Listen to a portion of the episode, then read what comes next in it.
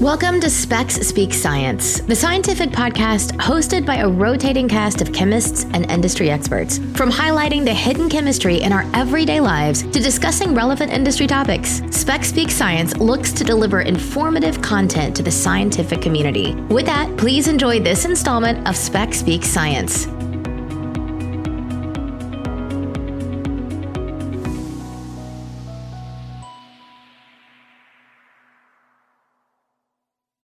Hi, welcome to today's podcast.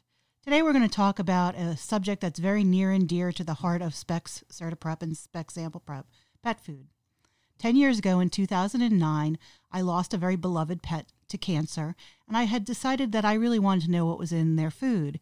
And it turns out the rest of the SPEX CertiPrep and Sample Prep employees wanted to know what was in their pet food as well. So we did a study on the analysis of pet food for inorganic contaminants, heavy metals and it was dedicated to all the pets of SPEX CertiPrep and SPEX Sample Prep. But why did we feel it was important to study pet food? Pet food is a multi billion dollar a year business. Just think about what you spend on your pet between the toys and the vet visits and the vaccinations and the food and the cat litter and all the other things that go with it. And if you're one of those special pet parents, you have parties for your pet, you give them Christmas presents. So just think of all that money that we spend on our pets even when times are tough and money is, is tight, we still seem to find money to spend on our pets. And most industrial uh, countries around the world spend millions, if not billions, of dollars. The UK spent 1.7 billion pounds in 2009 on pets. In the US, it was 14.3 billion dollars. And then the leading exporters of pet food are France with $993 million in 2009. The United States was second with 708, uh, $786 million in 2009. And the Netherlands was third with $511 million in 2009. And the leading importers, well, Japan imported in 2009 $781 million worth of pet food. Germany, $617 million worth of pet food and the UK $563 million of pet food. Pet food has a, a bit of a sordid history. There really wasn't any pet food before the late 1800s or the early 1900s. Commercial pet food at that time didn't exist. You had uh, some canned food for humans, but usually the pets ate whatever was around, whatever scraps were around. Well, World War One brought a large amount of horses. So World War One was in many ways a horse mounted war. So there were a lot of horses put into service during World War One. And after World War One, there was a dearth of horses. So what was done with it? Unfortunately, they were made into horse meat in many cases. So the first brand of pet food was Ken-L Ration. Then you had World War II all these canning efforts went to the war effort. So there were canned foods for the soldiers and canned foods that went around the world. But after World War II, suddenly you had all this canning equipment, and what were you going to do with it? So they capitalized on this ability to, to can food, and they canned the food byproducts to produce pet food. And there was $200 million produced after World War II. After 1956, we had the introduction of dry food, and then in the 80s and the 90s, we saw special diets. You saw things for uh, kidney disease or for overweight pets. And the newest trends in the 2000s are holistic diets, natural diets. You have the frozen pet foods. But then what happened in 2007, it was a huge year for pet food. Why? Because of the pet food recall. At the time, there was $45 billion a year of pet food sales and massive recalls. These went across all these different brands, all these different companies. It was cat food, it was dog food. Nobody could figure out what had happened. Pets were dying because there was uh, melamine and cyanuric acid in the pet food. When these two combine in the body, they form crystals, and these crystals can kill people and animals. What they found out later was there were Asian suppliers of pet food and pet food bases and they were fortifying those bases with artificial or counterfeit protein. They were adding this melamine to artificially increase the protein count of these pet foods.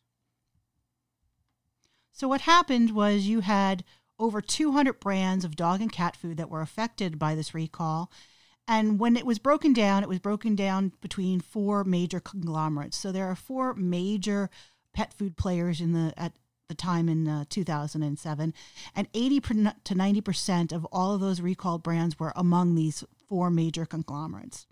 Now, all four of these major conglomerates actually use the same raw material producer provider.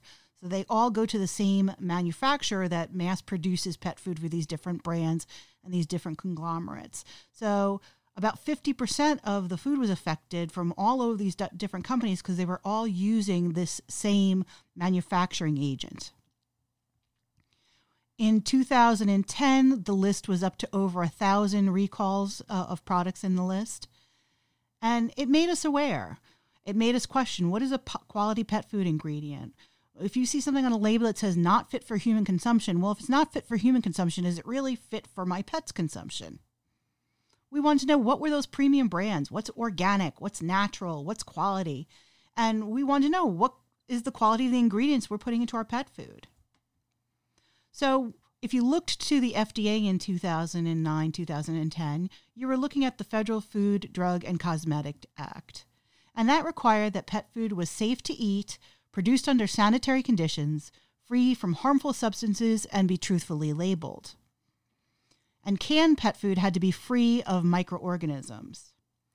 So the label requirements said that it had to have an identification of a product, and all the information you'd expect the quantity statement, a list of ingredients, nutritional information, the name and the place of business. But there were also some things that, if you knew what you were looking at, are kind of controversial on a pet food label. There were things called animal source products. This is where the animal was not specified. You'd see the keywords animal fat, animal meal, animal digest, animal byproducts, or meat byproducts. These are products which don't designate what kind of animal. It could be chicken, it could be cow, it could be roadkill. They, there was no designation. And where they were getting these products, like animal fat, animal meal, animal digest, were more often than not from rendering plants. And that could be uh, you know, leftover grocery material. So if meat had gone bad or past its expiration date, it would go to the rendering plant. And that would include all the packaging as well. So the styrofoam and the plastic packaging. It could be roadkill, it could be any source of material, euthanized animals. So this is a generic animal product. Then you have the byproducts. Well, that's everything but meat. That could be hooves, it could be feathers, it could be anything. So, those are some keywords that you really want to look at when you're looking at pet food. Do they actually name the animal and what is a byproduct? What part of the animal is it coming from? Then there's bone meal, which is what it sounds ground up bone. Then there could be fillers. There could be corn gluten, corn meal. It could be starch, cornstarch. It could be almost anything. These are things to bulk out the product. There are also chemicals like preservatives, BHT, uh, BHA. Uh, these are banned in the EU, but sometimes still seen in the US. It's a possible human carcinogen, and it's been linked to tumors. You have selenium compounds. Now, selenium compounds have been linked in the past to overdose and animal poisonings. You have synthetic vitamin K, a converse, controversial ingredient because it was never really intended for pet food use, and it's been banned in human food in Europe and in human supplements by the FDA. Then there are things that you don't see on the label. You could see antioxidants, which are used in cosmetics and food packaging. You could see things like bisphenol A and phthalates from the packaging, the can liners, and these have estrogenic effects and are often banned in products that children use. Then, of course, you have the poisoning of 2007, the melamine and the cyanuric acid. It was uh, responsible for the death of pets in the US, but it was also responsible for the death of infants in China when they found it in infant formula and dried milk. Ethoxyquin has been found in pet food. It's a suspected carcinogen. It's also very controversial. Euthanasia drugs. The FDA found small amounts of euthanasia drugs in some pet food veterinary drugs. These are the antibiotics, the growth drugs, the antiparasitic drugs. And of course, you have the usual suspects pesticides, you have mycotoxins, mold and fungi, physical contaminants. and of course, metal composition, which is what we were concerned about. So, after the 2007 pet food recall, people started becoming more concerned what is in their pet food. And the manufacturers were were really much more careful about their suppliers. And there was a statement from a manufacturer saying that they went over to China and they went over to Asia to find out how their product was made and they were shocked. And they basically had to retrain their supplier how they wanted their products made. So, for this study, we were looking mostly for the elements of concern like arsenic or cadmium, mercury, lead, things, heavy metals, uranium in some cases. And for that, we looked at 59 pet food samples. And as I said, they were donated by Spec CertiPrep and Spec Sample Prep employees. And what wasn't donated, we purchased from grocery stores, chain stores, budget stores, pet food supply stores. We also looked at three uh, human proteins sardines, tuna, and chicken just to kind of compare them. And we looked at both dry food and wet food for cats and dogs. We had 31 dry food samples, about half and half dog and cat and we had 27 wet food samples, again, about half and half dog and cat food. And it was a whole range of ingredients. So everything from the, the healthy uh, meat based to the dollar store brand. So every range of ingredients and price. What we did find was that the uh, dry food had higher concentrations of of toxins than the wet food. But we were measuring the dry foods uh, as they were, and we were not dehydrating the wet foods. We also found there was large variability from pet food to pet food. Some of the more notable things we found is that out of our targets, we found about 11 out of 17 of our targets were significant. Things like 6 ppm of nickel or 9 ppm of tin. We even found a, a ppm of, of mercury. And when we looked at the same human foods, we did found a lot less of these toxic elements than we did in our pet food.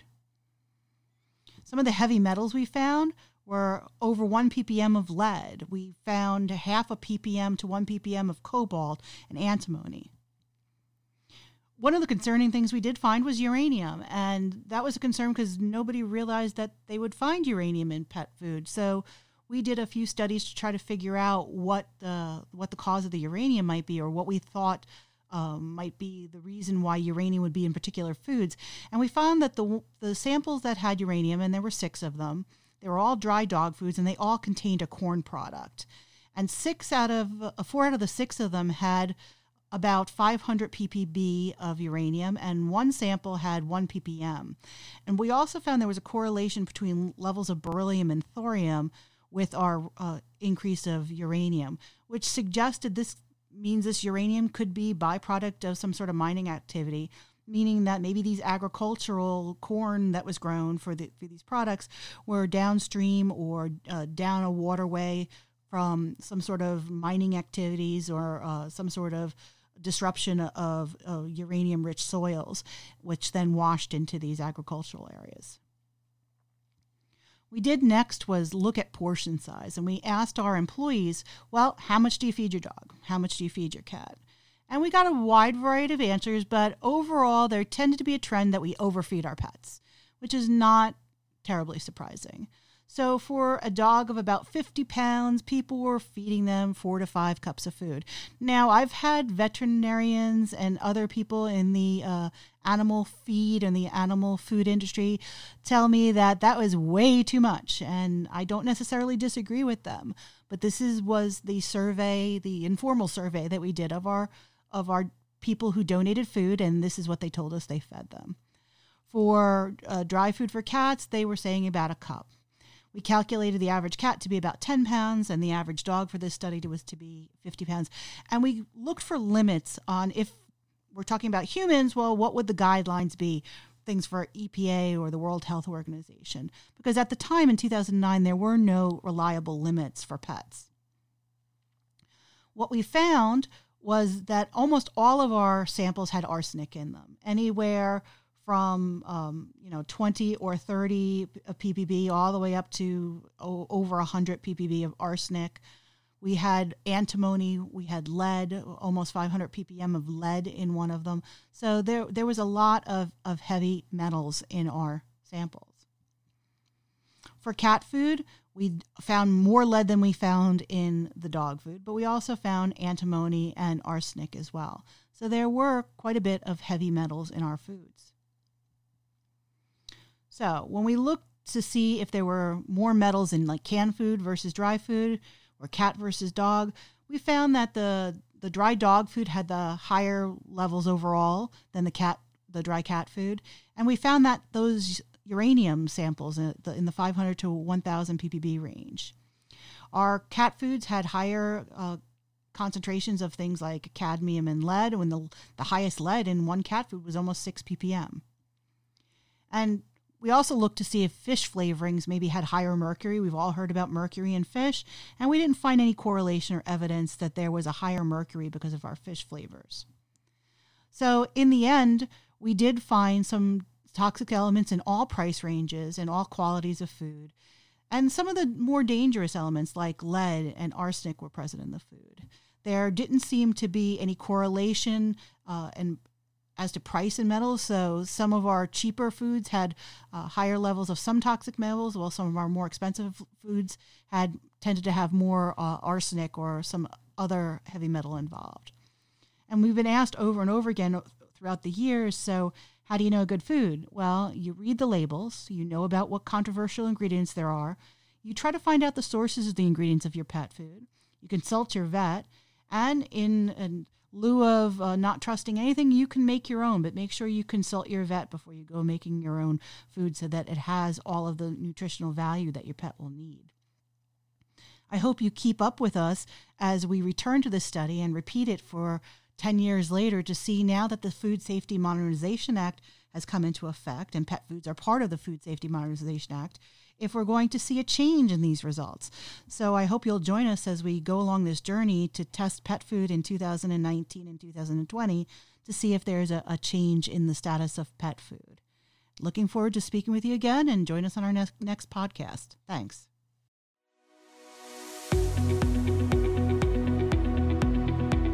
Spec Speak Science is presented by Spec CertiPrep, a leading manufacturer of certified reference materials and calibration standards for analytical spectroscopy and chromatography. If you enjoyed this episode, please consider rating the podcast and subscribing for future installments. Similar content such as application notes, research studies, webinars, and more can be found at speccertiprep.com. Thank you for listening to Spec Speak Science, and we look forward to bringing you future episodes.